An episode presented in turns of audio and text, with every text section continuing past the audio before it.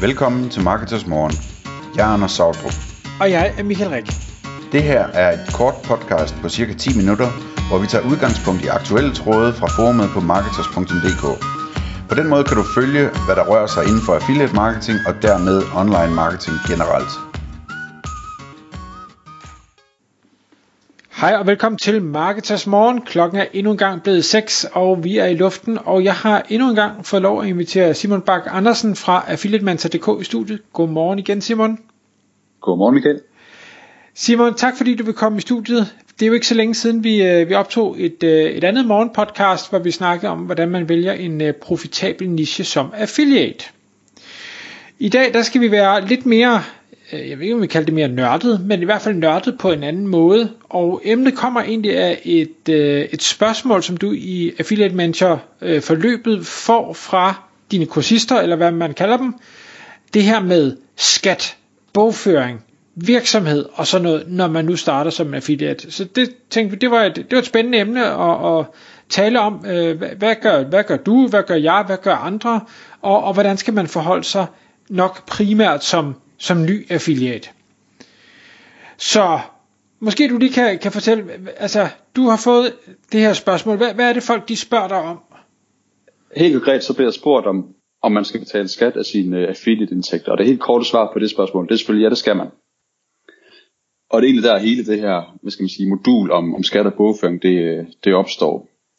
Og det er egentlig rigtigt nok, efter jeg fik spørgsmål, det var også et problem, jeg havde, da jeg selv startede. Øh, jeg manglede svar på en, på en masse ting. Men som udgangspunkt, så skal du altid betale skat af de øh, indtægter, du får fra, fra affiliate. Og så var der så et opfølgende spørgsmål på, om man burde starte en virksomhed, altså få et CVR-nummer. Øh, og det skal man ikke nødvendigvis til at starte med.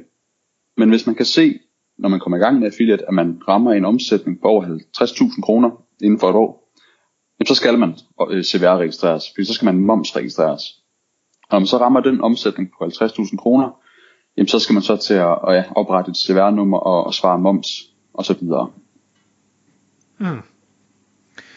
Og det jeg synes jo der, der er interessant hvis man sætter jeg kan, jeg kan også selv huske den der øh, og øh, jeg skal da nok sige de, de første 100 kroner jeg, jeg tjente jeg er ikke helt sikker på at de bliver angivet korrekt nej præcis, øh, præcis. men, men man vidste ikke bedre øh, det der jo jeg, jeg tænker er en, en vigtig ting at have med i sådan en overvejelse om, skal man starte den her virksomhed eller ej, det er, at som virksomhed har man også fordelen, der hedder, at man kan trække udgifter fra.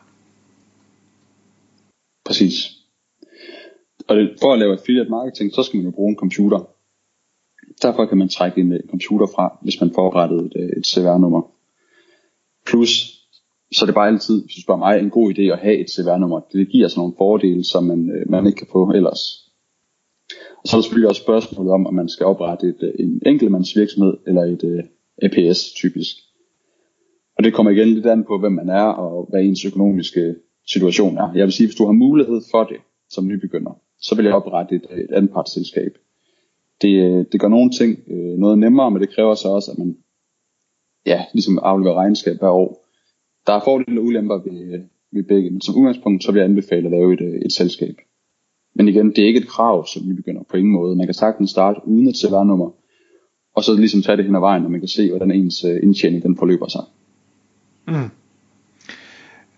Og, og, og jeg, jeg tænker lidt i samme øh, boldgade som dig at sige, altså med, med den viden, at, at jeg har i dag, jamen så vil jeg også have startet et APS fra starten. Omvendt, så kan jeg sagtens forstå, hvis man sidder som en ny affiliate og tænker, det, det føler jeg mig ikke sikkert nok til at gøre øh, fordi det har nogle omkostninger øh, at, have et, et selskab. Øh, man, man skal også lige komme med nogle penge up front, og i bund og grund så aner man jo ikke, om man har evnerne og vedholdenheden til rent faktisk at blive en dygtig affiliate.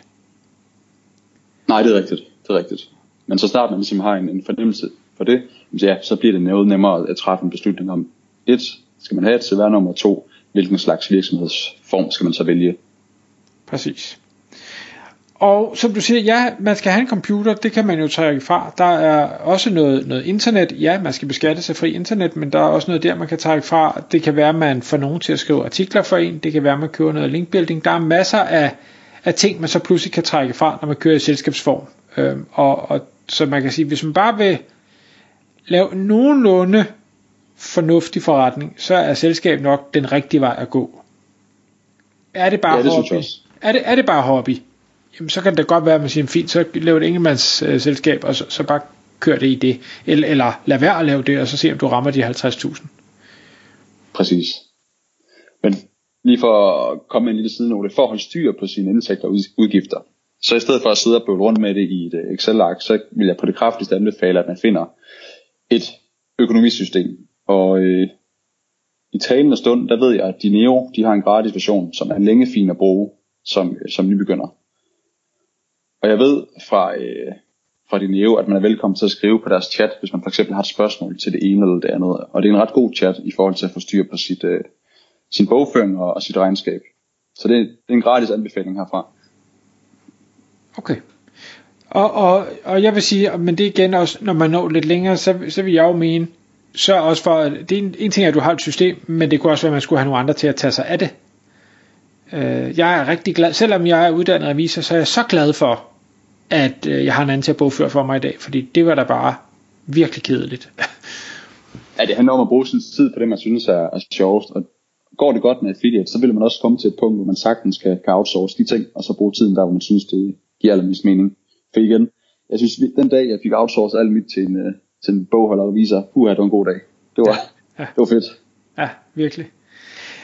Simon, jeg ved jo så også, at du i, i, øh, i dit virke, og det nævnte du også i sidste podcast, har, øh, har bygget affiliate-websites øh, op og har øh, solgt de her affiliate websites og har så øh, hvad hedder det, reinvesteret de her penge eller nogle af pengene i, øh, i en webshop.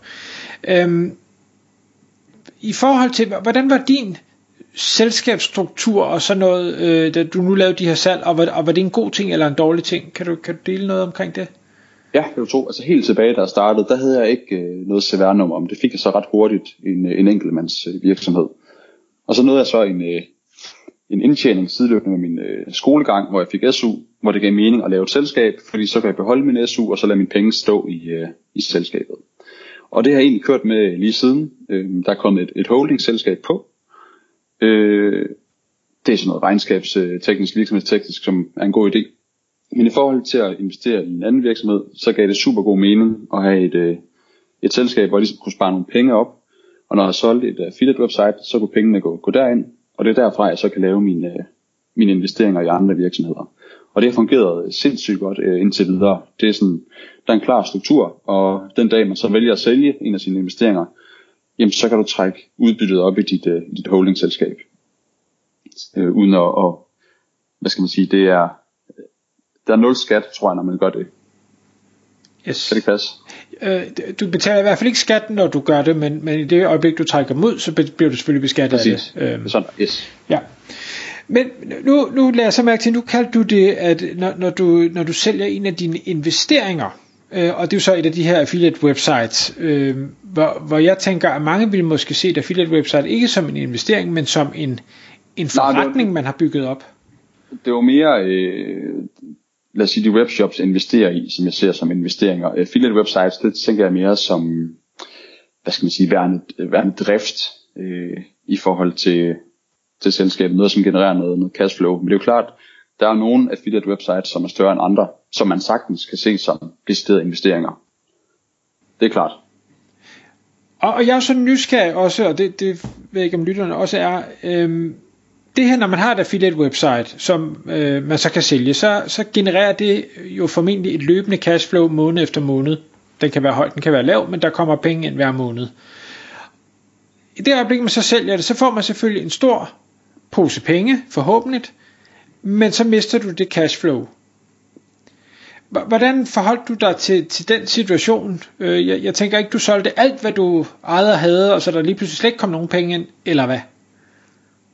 Nej, slet ikke. Jeg solgte måske, hvad der svarede til, det ved jeg ikke, 30-40% af den samlede omsætning hver måned.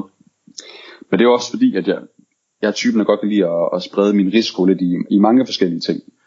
Så det var et eller andet sted, så var det, bare, det var planen at sælge noget fra, og så bruge pengene på noget andet, for ikke at have alle æg samlet i en kurv.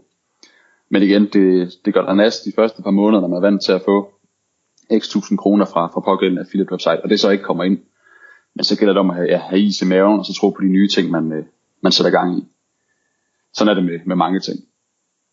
Men hvis man kommer op i en størrelse som affiliate, hvor man laver, lad os bare sige 30, 40 eller over 50.000 om måneden, så giver det god nok mening at lave en lidt længere plan for, hvad man gerne vil med, med sine aktiviteter, fordi så får man pludselig noget cashflow, man kan bruge på andre investeringer eller andre ting, som gør, at man i sidste ende kan blive mere økonomisk fri, hvilket altid har været et mål med, med affiliate.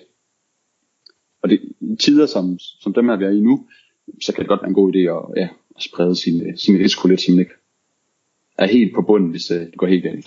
Klart. Og, og nu kan det være, at der er nogen, der sidder derude og tænker, øh, det var da godt nok nogle store tal, du slynger derud der. Øh, specielt hvis man er ny affiliate og siger 30.000 eller 50.000, det, det lyder helt vildt. Altså det er måske det dobbelte af, hvad man tjener i sit, sit job og sådan noget. Er, er, er det helt vildt, eller, eller er det absolut opnåeligt, hvis man gør det Udefra set er det jo helt vildt, og det, er også, det var også helt vildt, hvis du spurgte mig for, for 8 år siden. Øh, da jeg startede, så ville jeg bare i gåsøjne kunne tjene lidt ekstra, så jeg kunne holde en, en ekstra ferie hvert år, men pludselig så greb tingene om sig. Og jeg fandt ligesom ud af metoden bag det her, og hvordan man øh, ja, kunne, kunne rykke på det ret hurtigt. Så det er bestemt ikke uopnåeligt, det vil jeg ikke sige. Tværtimod. Og det, og det er i hvert fald også, hvad, hvad jeg ser derude. Afsluttende bemærkning. Hvis du nu skulle prøve at komme med øh, en eller anden form for, for karakteristika af en en person, der bliver en, en god affiliate? Hvad er det for nogle, nogle skills, evner, man, man skal have for at kunne måske komme op og tjene 30, 40, 50.000 om måneden? Det er en, som godt kan vente, øh, lad os bare sige, to-tre måneder på at se resultater. En, som ikke... Øh, en, som har, ja, har tid til at vente på at, på at lave nogle resultater. Det er klart, hvis du starter på det her og regner med at blive, blive rig i morgen, så kommer du ingen vegne. Så det, det handler om at have noget, en, en grad af tålmodighed, og så selvfølgelig være villig til at investere nogle, øh, nogle timer i det. Da jeg startede, så brugte jeg måske, altså jeg brugte hundredvis af timer, hvor der ikke skete noget som helst. Alt fra at læse blogindlæg til at høre podcast, til at teste ting og lave affiliate sider.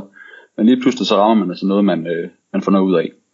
Så en, øh, en god portion tålmodighed, vedholdenhed, som vi tidligere var inde på, og så noget, ja, noget tid.